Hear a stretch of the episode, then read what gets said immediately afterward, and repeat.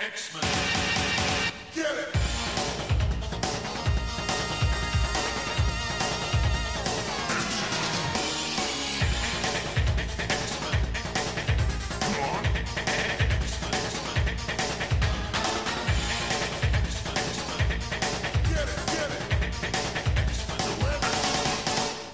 Hey everyone, and welcome to another exciting episode of Battle of the Atom. This is your weekly X Men podcast where we rank every story from A to Z. I'm Adam. And I'm Zach. And Adam, I tell you what, Tell me what, Zach? I am Tell just, me what.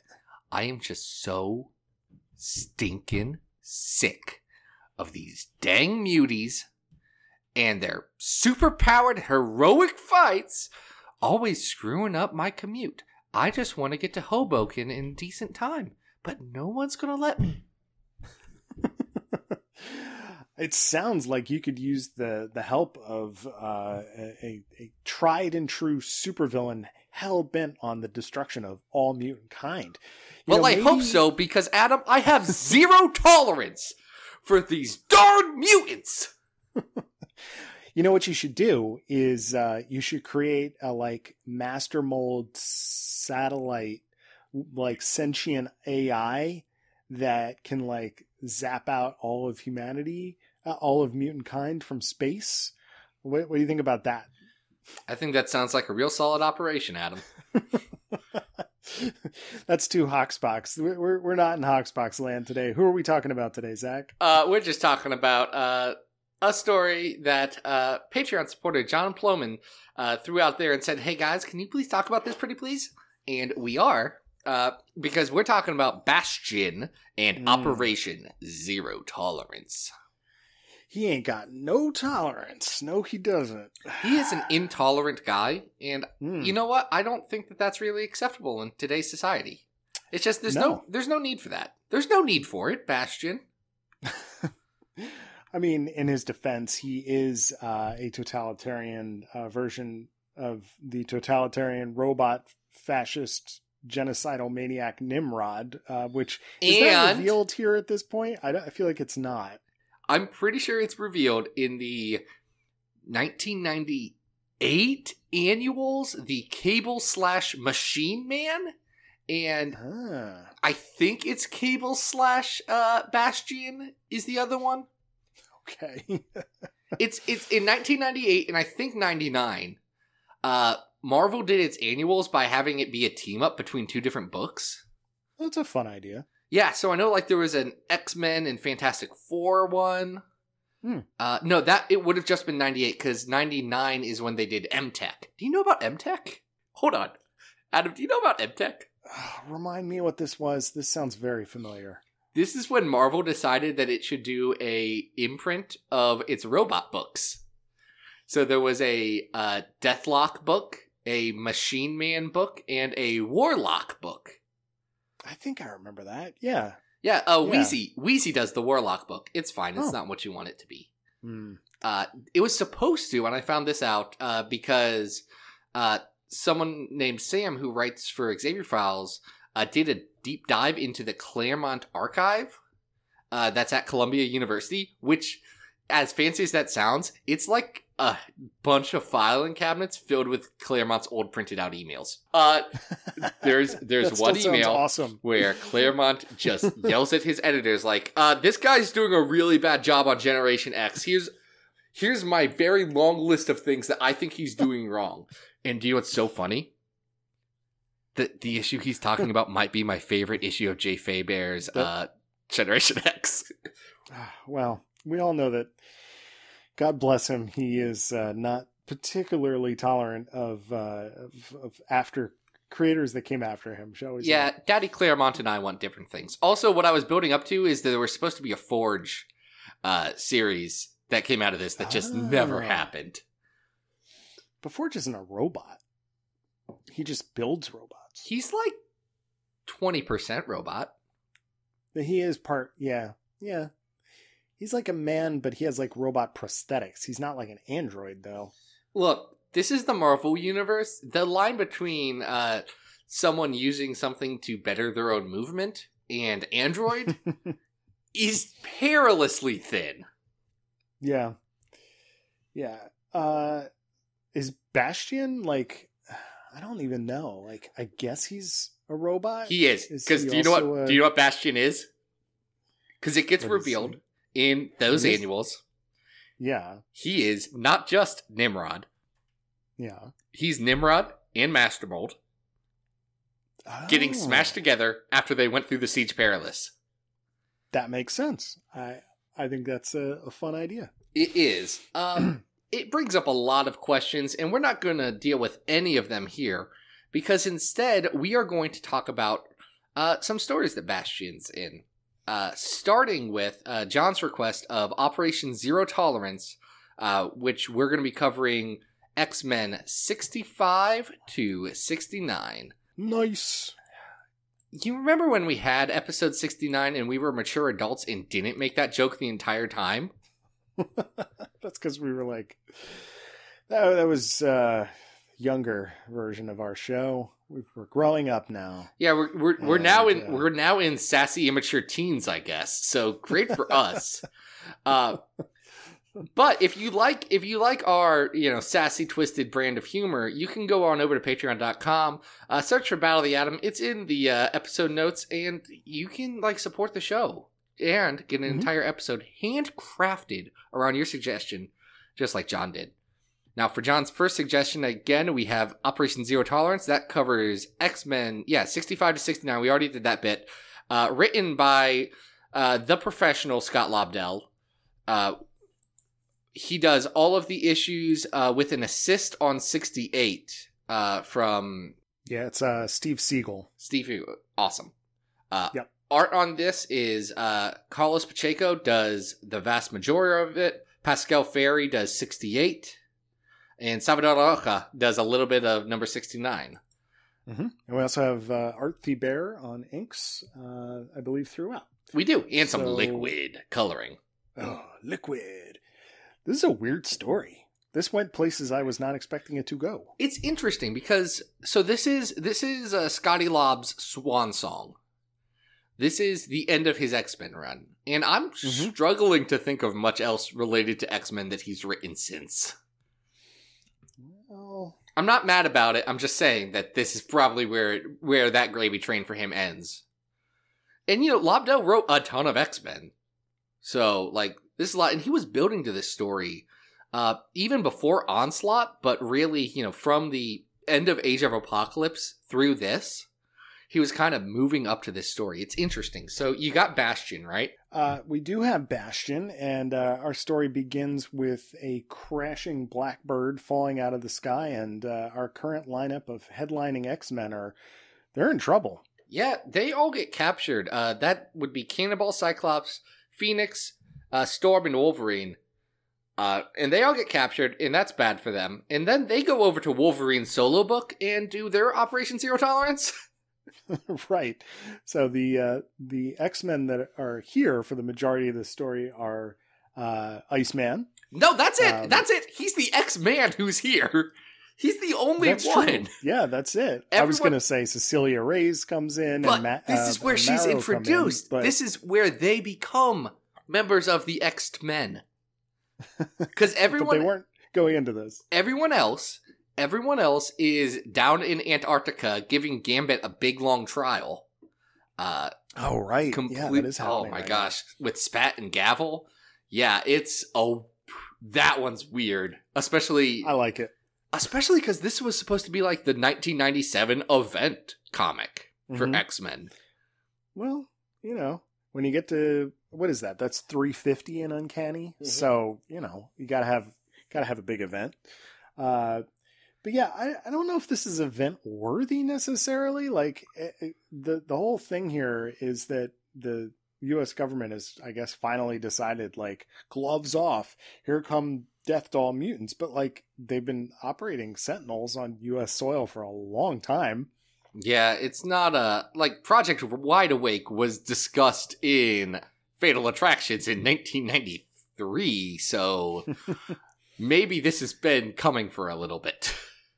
Uh, yeah. But anyway, it, it takes off, and uh, it's really up to Iceman for the most part to to save the day. Um, this is his book. It is. It's interesting. So Lobdell, I think, did a lot of good work with Iceman. I know we talked about it in the uh, Iceman and Rogue Road Trip Mhm. uh, issue, and this this builds up on that. In between those two stories, uh, Iceman spent a lot of time with his dad, uh, who his dad was bigoted and racist against mutants, uh, and then even though he found out his son was a mutant, uh, there was a whole bunch of stuff that went down, and essentially his dad like stood up for Bobby and said, "No, this is my kid. I don't care that he's a mutant. Like I love him. He's my son."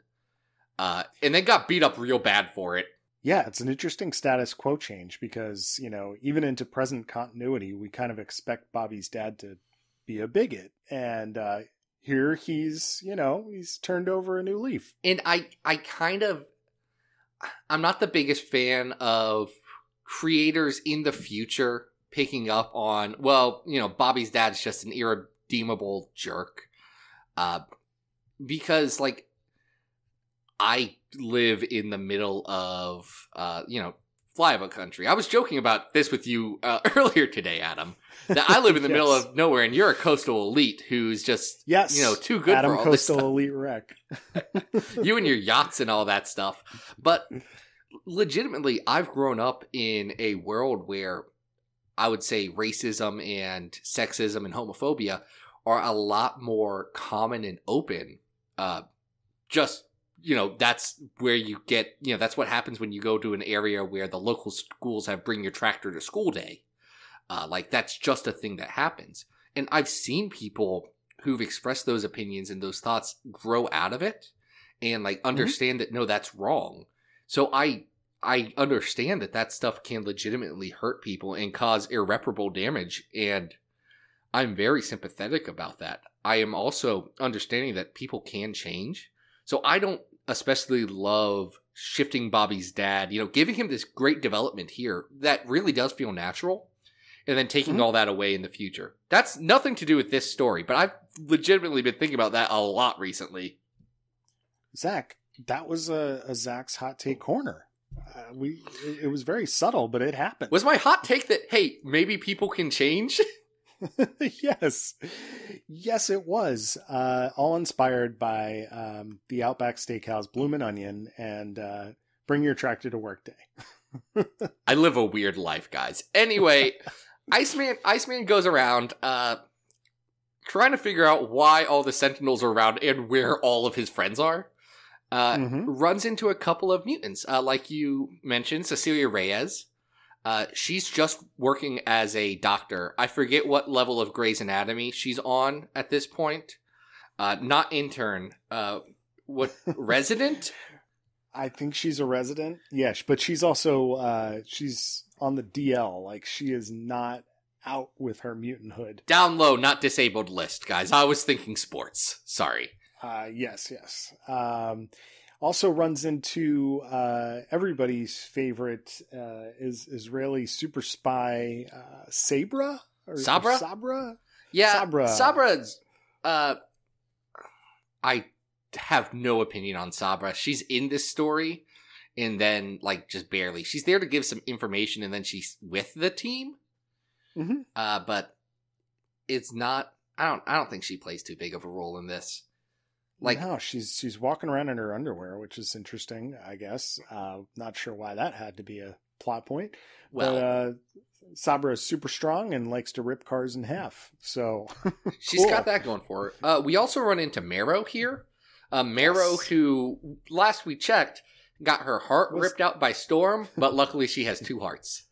Oh, thank goodness! That I like that little narration bubble. It's uh, also uh, Charlotte Jones is here. Yeah, her her kid gets kidnapped. Mm-hmm. So she's in this weird place where she kind of gives up the X Men, but also kind of helps them. And then this whole thing that was about, hey, the US government is going to destroy all mutants and put them into camp, and Days of Future Past is happening now, turns Mhm. into a rescue mission for Charlotte Jones's son. It also wraps up very anticlimactically. Yeah, uh, you guys, Adam, you've seen the feature film uh, Monty Python's The Search for the Holy Grail. I sure have. You remember how it ends with the cops coming in and arresting everyone and saying, "Movie's over, we're done." He, that's exactly what happens here. Is the U.S. government just kind of decides that they're going to uh, stop Bastion, so the heroes don't even get to save the day.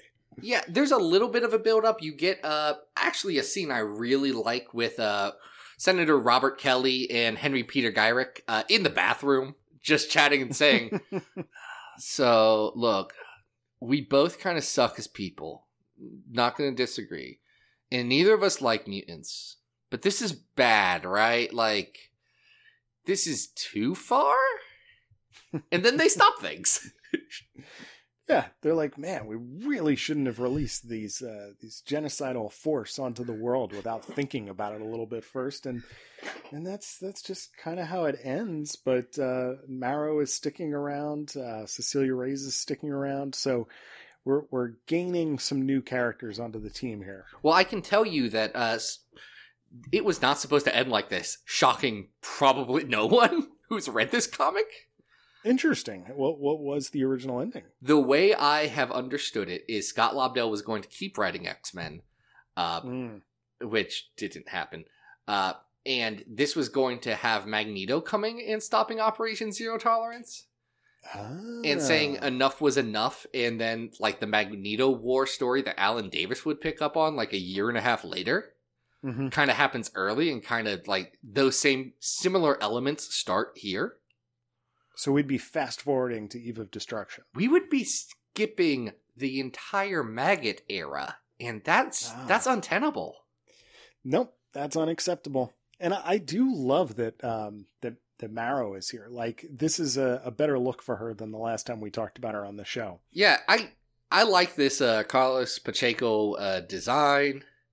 Uh, Mhm. I think it works a lot better for her. It's the one that when you think of Marrow that you've seen with like the athleisure outfit and all the bones everywhere, and like the bone Yeah, it's a- knives.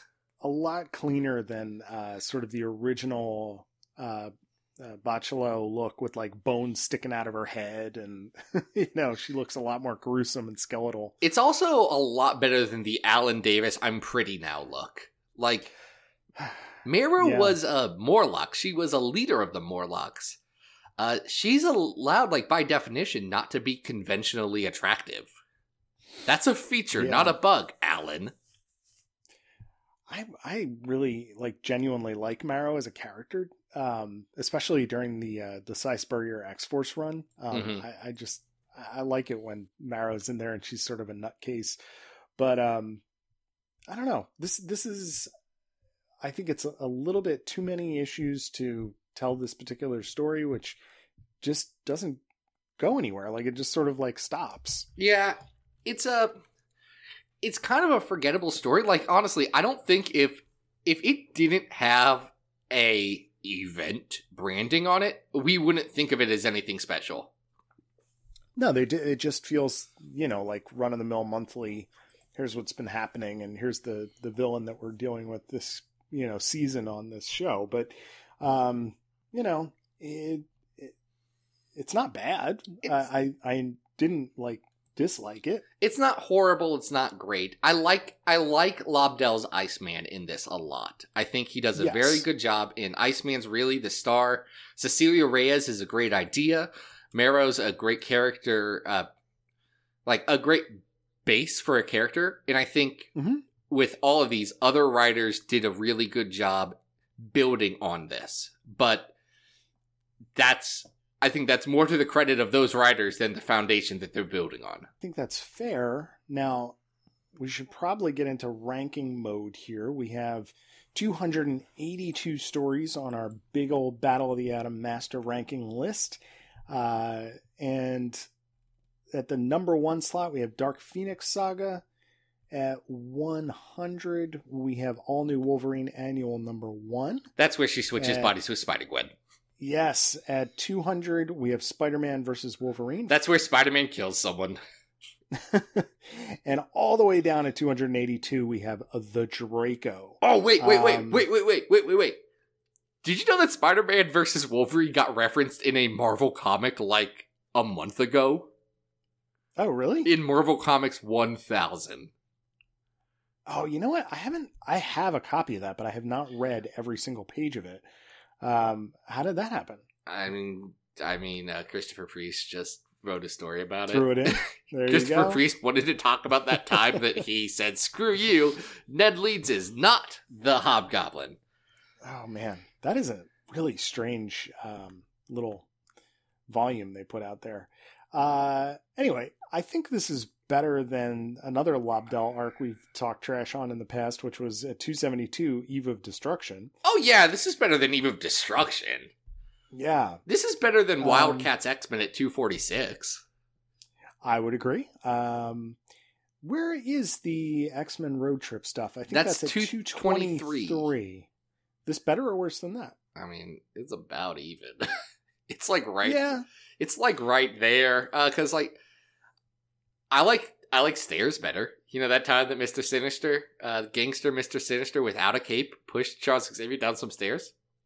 Yep, yep. And I think I like the X Force uh, uh, issues where Shatterstar teams up with Adam X versus Arcade, um, and that's exactly where we have this this road trip arc from Uncanny. Um, I would say right below the road trip arc because I think the Mm-hmm. art in that one is consistently better, and I think the character beats are consistently better. Mhm. But right above uh, X Men four through five, Brotherhood of Evil Mutants. okay, so this is our new 224. This would be new 224. Operation Zero Tolerance. Well, and who knows? We we may uh, tackle other uh, parts of the zero tolerance crossover, but eh, they're they're like independent little islands of stories, right? Yeah, it's not, uh, they're their not own. this big interwoven thing. They're their own Krakoa of stories. Uh, just islands floating, uh, mutant homeworlds for stories. Uh, and one of those stories, actually, uh, Adam, do you know what it is? Oh man, Ah, there it is. It's Next Man Update! Yay! Next Man Update. Why can't you? I'll, I'll tell you what. Here's the thing.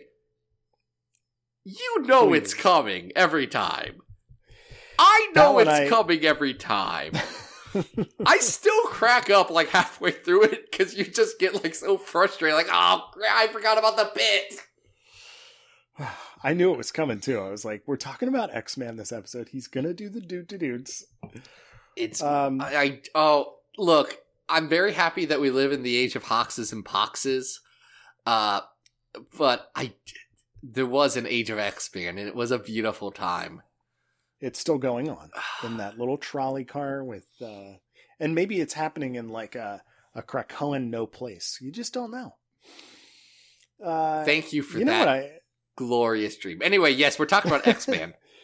Yeah, and let's talk about the extremely weird first couple of pages of this, which are illustrated not by Roger Cruz but by Cary Nord. yeah, Cary Um, Nord from those really good Conan comics that he did with Kurt Busiek. I, these are weird pages. Oh, this is Um, X Men 30, by the way. Uh, Terry Kavanagh writes it. The other guys draw it. Keep going. So I don't know what happened in X Men 29, but uh, he was X-Men living in a clock tower with like four chicks. okay, well, he's still in said place with said chicks, and said chicks are quite buxom. X Man horny? X Man horny for a lot of the book. This is Pixie's T era uh, X Man. I honestly think the Pixie's T stuff was like the arc before this. Yeah, I mean, it's a very strange way to start this issue because uh, what happens towards the end of this first couple of pages is that Cable reaches out and, uh, I guess, telepathically to warn him that the the gray grandchildren are in trouble, right? Yeah, we're talking about Sarah's kids. yeah, we're talking about Sarah's kids, uh, Joseph and Gailyn Bailey. Yes. Uh man, they Um, uh they've had a bad life. Oof. Well, the uh, the Sentinels from Operation Zero Tolerance are after these little guys, and um, Jean Grey's father is trying to keep them safe, and X Man is here to help out. Yeah, he's like, well, you're you're close to related to me. Uh, let's let's save these kids. And I I think it's a nice fun story just like this is this is a straight up one shot superhero story. I think it works on several levels. I think it works as a like it's a crossover tie-in to an event in the way that hey, the nature of the event is going to be the inciting incident for this story that could happen in your book without this event happening, which I think is a very smart way to play it. Yeah, I, it's it's a good way to uh, to interject X Men into this universe, similar to like an Adam X kind of thing. Um, and you know what? X Men needs a little more personality, so maybe let him have adventures in babysitting a little bit more often. I don't know. Yeah, I mean, look, not a ton happens in this, but you at least get. I I feel like you get more definition on what drives X Man in this story than you do in say, than say like five through seven that we talked about previously. Um, yes, I think we have a, a, a, little bit more personality from the character. Um, he is rocking some some blue jeans here. He is rocking a puka shell necklace and a and a cross. Um, so I don't know if X Man found Jesus or surfing in the in between. But, again, uh, again, he was he styling. was he was a bohemian. I'm sorry, I, I keep forgetting. Say this. this with a straight face. Nate Gray was a bohemian style healer in Central Park for a while, and there was there was a small cult that formed around him. X Men uh, is we... such a bad book. It's oh, wild how bad it is. There's also like a, a street urchin in this book. like I don't know how to describe this other child that's with are them. You, are you talking about Roust, one of the forgotten? Yes. Roust. Uh, Roust is very unnecessary here, but is is serves as some cannon fodder here. Uh, yeah, I don't know. Roust Roust was uh, not a Morlock, but close enough. But here's the thing: Do you know who was running this group of not Morlocks? Oh, please share. I don't know. Abomination. Hey, all right. We were just talking about Abomination last week. Yeah, this is this is two Abomination appearances in this show. Um, three if you count the very recent uh, time we talked about uh, Arms of the Octopus. Oh, that's right. Well, that wasn't really Abomination. Still very gammatastic. Yeah. did you did you we didn't even mention that Maddy Pryor gets a little cutaway scene here too. Yeah, Maddy Pryor gets a bunch of cutaway scenes in X Men, and they amount to like nothing, and it sucks because there's a lot of weird like Hellfire Club stuff. Yeah, she's just kind of standing around with a nosebleed. I think that's yeah, about it. I think she feels the psychic trauma of everything that's happening with her deep connection to her alternate world son lover. Well, at least she now it it appears here she knows how she was created. Yeah, um, she figured out that Nate willed her into being. which must feel great. yeah, X Man's your god. Don't you feel special? Man, that's the most disappointing heaven. You wake up and it's Nate Gray standing there with his stupid tattoo and his abs, and he's like, Hey, uh, I made all the Ten Commandments. Here's some gold streets. We could have used asphalt. oh, X Men. Uh, I'd like to say that we love you, but I'm not sure. I don't um, love him, but I do have it's not respect, it's not love, it's some sort of deep connection to him that I hate. But I can't get rid of. It's like he's family. I think is the real the real thing here. X-Man's like a cousin that I have to stick up for. he's the he's the uh, the the uncle that shows up for Thanksgiving, and you just know you have to spend at least ten minutes talking to him before you can get out of the uh, living room. You've gotta, you've gotta talk to Uncle Nate Gray, uh, just like Joseph and Bale or Joseph and Gailyn have to. Uh, yeah, it's fine. Like nothing much happens. He rescues some kids. Yes, he convinces the Sentinels that the kids are dead. Bastion is like, "Man, I, I, hate that we had to kill some humans, but you know, we got to eliminate these bloodlines, I guess." Which takes this to an, another weird level. Like, what's your prime directive, Bastion? This doesn't quite make sense. No, it doesn't. But look, there's a long history of the Jean Grey bloodline being uh, something people want to murder. Oh yeah, we've covered some of that before. Um, I you know, except for the last page and the and the first couple pages, which are I, not my cup of tea. The Roger Cruz art here is pretty fun. Yeah, it's solid. It's some like real good crew stuff.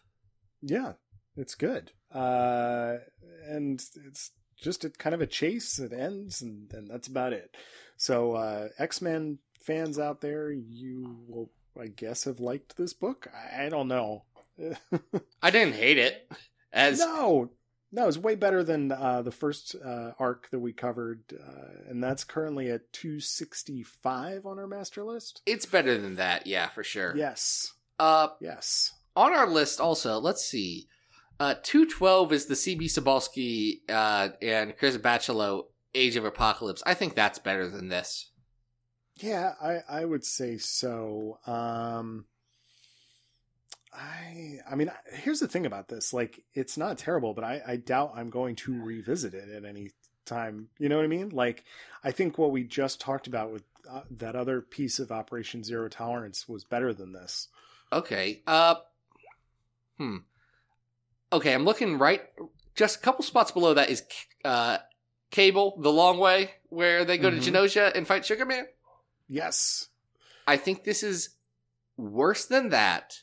Yeah. I'm gonna say definitely better than 231, The Haunting of Castle Doom uh, from X Force, and to me, probably a better crafted story than New Mutants 98 to 100, the beginning of the end. Though I could be swayed on that matter, which is Yeah, I at think- 230.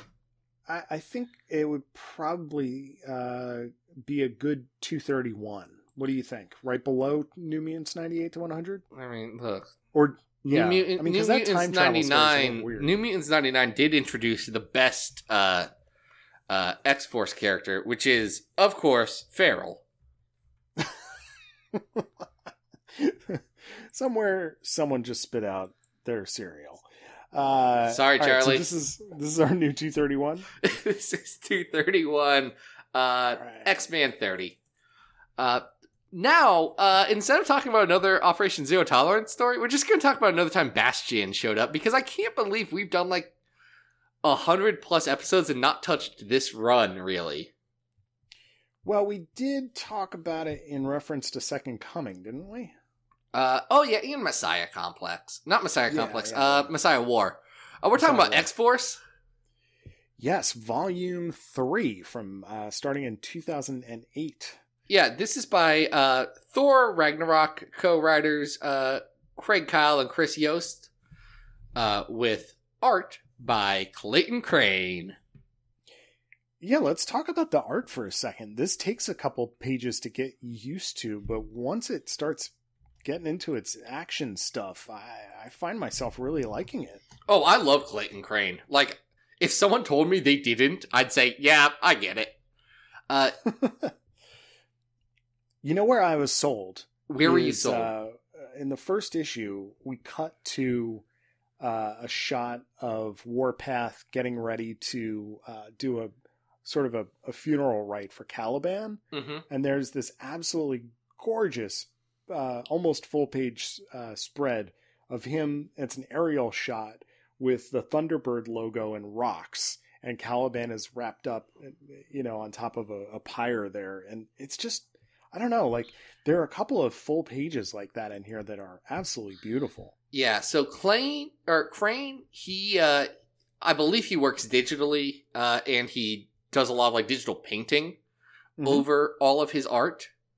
It's very interesting. When it's bad, it can sometimes look like like a bad 3D rendered uh like model.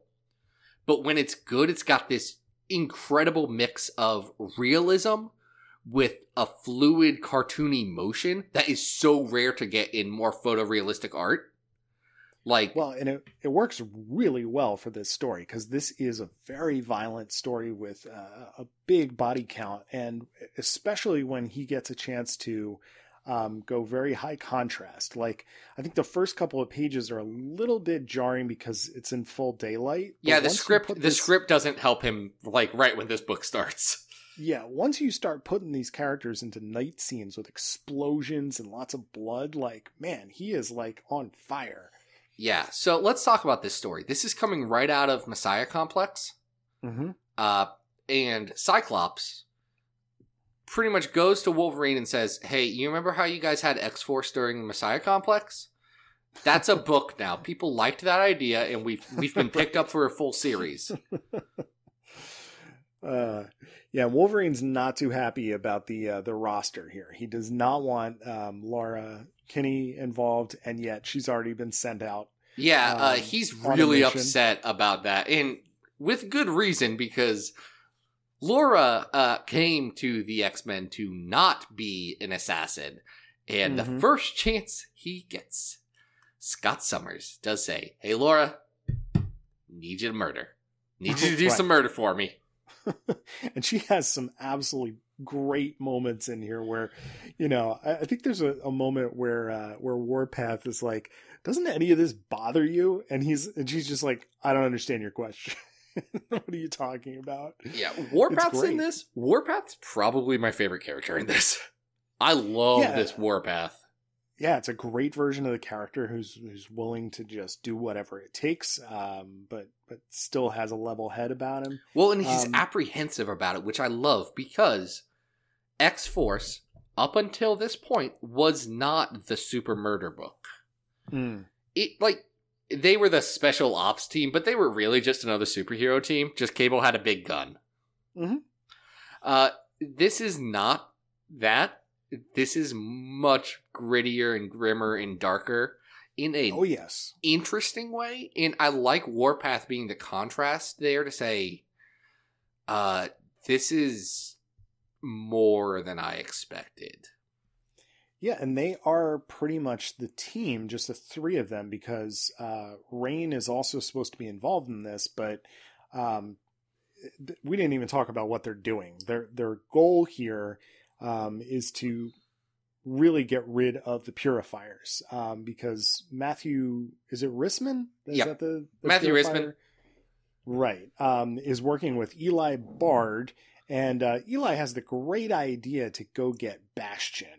Um, so they bring Bastion back, and Bastion has an even worse idea, which is he's going to go and basically take a piece of Magus back off the ocean floor yep uh, so that he can resurrect all of the X Men's worst genocidal human villains. which is if you're a genocide robot a great plan if you're a mutant or anyone who understands the scale of destruction and death of these people that include donald pierce the leper queen cameron hodge graydon creed, creed reverend william stryker stephen lang and bolivar trask have committed uh it's terrifying. And there's there's a moment where bastion is standing in front of his uh you know human high council and above them is just their body count. Uh, yeah, it's yeah, chilling. It is, it is Hickman esque. Uh, oh yeah no hickman hickman pulled the numbers straight from there. You think he calculated that stuff? No he said i remember that really good scene that uh kyle and yost did yeah this is gonna be a data page now uh, and so we get Rahne kidnapped by Reverend Craig, uh, her father slash antagonist, um, who basically turns her into like a murder werewolf. yeah so they get her real high on heroin Which okay, that's one Yeah. way to do this. I, I don't know. That strikes me as very strange. yeah i don't i don't like the fact that uh Rahne did a lot of heroin once uh that's that's not comfortable for me in general but they do that and then they hypnotize her uh so that anytime she sees an angel she'll go nuts and rip off the angel's wings so that they can take the wings back to the purifiers so the purifiers can create an army of archangels she That rips off is- archangels wings by the way Yes, and uh, well, she rips off Angel's wings, and they bring him back, and they have enough like apocalypse stuff inside that they're basically able to turn an army of purifiers into baby, baby archangels. they're the choir So They're the choir of angels. yes, yes, they're the choir. So like we get the the the violence and the the like absolute savagery of this arc just keeps amping up until you get to this point where like Archangel and X Force is fighting against all of these metal winged purifiers. It is nuts. and there's a lot of blood and a lot of bodies. Mm. Uh, there's a lot of that. Rahne, uh, Rahne does accidentally eat her dad once. Yes, because she thinks that he is an angel. It's fair. He's standing in front of some angel wings. Mm-hmm. Mm-hmm. Uh, and then anyway, X Force kills Matthew Risman, and then Eli Bard gets away. They're like, "Oh, we're gonna have to deal with that guy later." Yeah, Eli Bard is an interesting uh, character here because Bastion uh, has no record of Eli Bard in his records. Um, now, Eli is like connected to Selene, right? He's yeah, it all comes uh, up later in Necrosha. weird- Yes, yeah, he's the guy that brings everybody back from the dead, right? Yeah, Okay, so I don't know. I I was surprised by this arc. You know, I I'm like watching it unfold and going, yeah, I don't know if this is for me. And then as it kept going, I was like, wow, this is really good. yeah, it's a pretty good arc. Everyone, uh, everyone forget that. Yeah, um, and it, it, you know, we get these culminating scenes like this this beautiful page. It, it looks like a uh, almost like a Renaissance painting of of Warren with his angel wings laying on top of like this field of the dead purifiers. It's oh, like- the the bodies that he did just murder a lot of. yeah, but it, it's really pretty, and uh, and you know we get the entire setup for this book because when they get back to Cyclops, he's basically like, okay, Hollywood Squares, we've uh, we put an X in this particular uh, square. Now, who you going after next? That's the cliffhanger. Yeah, he does try and just straight up make sure that a lot of people will be dead. Mm. Which good for Cyclops, really. Well, yeah. I mean, he pretty much pulls the same stunt in Rosenberg's uh, Uncanny. You know, he makes a list and he checks it twice and he, he says, "We're going to go kill these people." But in this, well, just the case- naughty ones, not the nice ones. in this case, Wolverine, you're gonna you're gonna go with, uh, with these murder folk and, and go do this. But um, I enjoyed this. I mean, like if you like big uh, John Wick style action, like you could do worse. This is kind of fun. Yeah, here's the here's the thing. I get that the terms like dark and gritty reboot and all this stuff get thrown around as a negative, and there's definitely aspects of that when done poorly that I truly dislike. Mhm.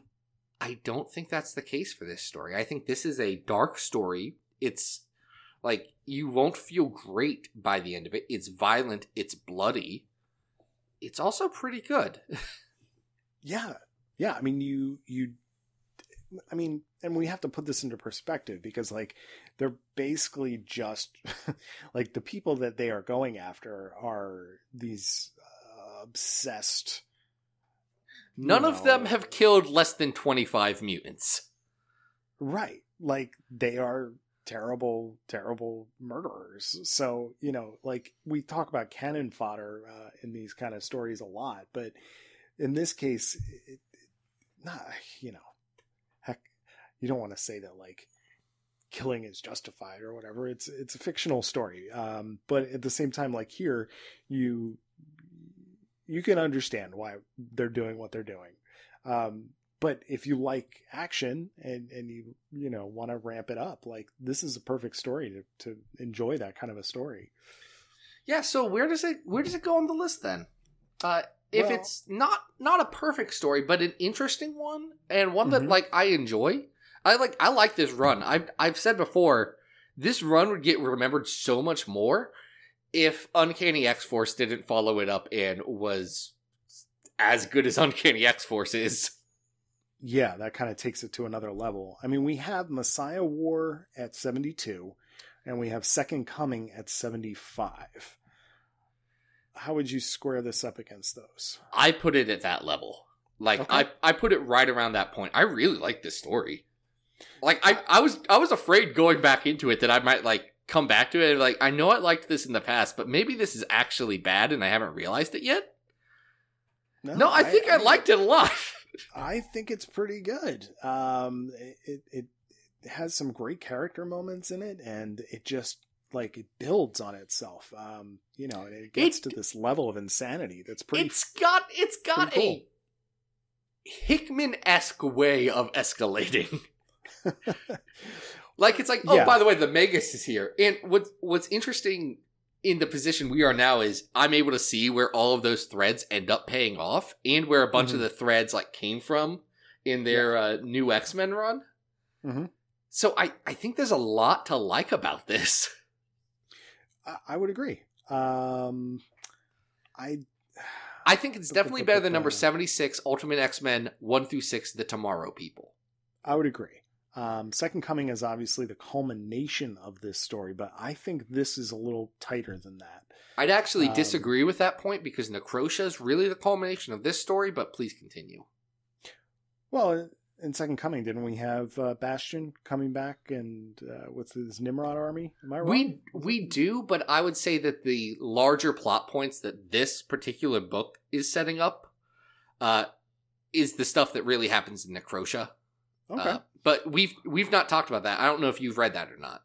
I've read pieces of it, but Second Coming I don't think is as strong as this. Um, I would put this ahead of Mojo Mayhem. You'd put it ahead put- of Mojo Mayhem. Okay, that's interesting. Yep. Uh, I would put it ahead of the Pizza Hut X Men comics. Um, I, I like would- this better than Messiah War, personally. I would I would say that the limit on this is number 70, which is X Force Assault I on Graymalkin. Uh, that's what I was going to say. I think this would make a really good 71. So you think this is better than Magneto Triumphant? Um, yeah, I, I think it's a really solid couple of issues. All right. Uh, well, X Force Volume Three, Number One through Six, Angels and Demons, uh, comes in at number seventy-one. This is the one where they got them real sick black and white costumes. Those Yep. are some good costumes. Red red eyes. Oh, the red It's it's the red eyes are a little much on everyone. like everybody's got the red eyes. Wolverine, fine. Everyone having the red eyes, that's a li- that's that's that line between cool and too edgy. Are you trying to say that Warpath doesn't get to play with red eyes? He needs some red eyes, doesn't he? Warpath Warpath has got his big old vibranium knives. He can stab whatever he wants. He don't need red eyes. Warpath doesn't even need a mask. He can he can That's just be point. proud He could- star and be like, I'm just be a big and strong and I can fly when I feel like it. Man, people keep forgetting that Warpath can fly because, well, it was an underdeveloped thing that Warren Ellis did. Uh, Yep. But he can do it. He can do it. It's and it's actual flight, right? It's not like a Hulk jumping situation. No, he can actually just fly. It's wild. So weird. So weird. All right, that was pretty good. Uh, uh, Bastion is sure an interesting character. He sure is. Uh, also, an interesting character is Patreon supporter John Plyman. Uh, John, thank you so much for supporting the show. If you want to be like him, go to Patreon. You can support at whatever level you want, or not support, and keep getting this podcast every week for free. Man, that's not normally how I do this bit, and now I'm throwing myself off. Hold on. Tell them how how they can support Zach. If you support at uh, like the two dollar a month level or higher, we'll just craft a whole episode around one of your thoughts and ideas and one of your weird, weird, uh, you know, ramblings on the X Men. I did just buy a TV guide from uh, July fifteenth of the year two thousand that has an exclusive Salvador Larroca and Chris Claremont comic. Uh, that you know what? If you want us to review that TV guide comic, I'll buy Adam a copy. He can get. You can. I. I didn't get the good Cyclops cover. I had to get the Wolverine one, which is a little. Oh, you didn't get the Wakanda Forever. Uh, Cyclops is straight doing a Wakanda Forever, which it makes an X, like they're the X Men. It's not Yes. that complicated. Uh. Oh boy. no, but I'm excited about that. I'm gonna read that soon. Mm-hmm. Uh, If you like all the other stuff that's going on, uh, you can also follow on um, XavierFiles.com. That's where you get all the latest and greatest in X Men news and reviews. Uh, this last week, we've had a couple of really cool pieces go up, including a deep dive into the Claremont archives about some characters that Claremont saved from being murder killed on Genosha. Uh, Hmm. yeah, it's it's a good piece. I was excited. It was it was information that I legitimately didn't know, which was a fun little uh fun little tidbit. uh, you can also find all that stuff on Patreon or not on Patreon, uh on Twitter at Xavier Files. Hey Adam, where can people find you online? All right, guys, you can always follow me at Arthur Stacy, and this is uh, usually the part where I tell you that new pages of Bish and Jubes come out every X Men Monday. Um, but between the last episode and this episode, Bish and Jubes is over. Um, after five issues and after three years of working on the book, uh, the, the the final page came out last week. Um, so this episode is slated to come out on Monday, October 7th. Uh, tomorrow, on October 8th, which is a Tuesday, will be the launch of the Bish and Jubes Collected Edition trade paperback Kickstarter. Um, there are a lot of cool exclusives as part of this book, including um, an all new cover, um, full color by myself. We've got an all new introduction by my co host, Zach Jenkins. Um, we've got uh, all five pages of Bish and Jubes included. We've got All new- five pages of it. all five pages, uh, all 130 pages, um, and all five issues. Um, all new colors by Amanda Stewart on the covers for Search for Bish and Jubes and Attack on the Mansion.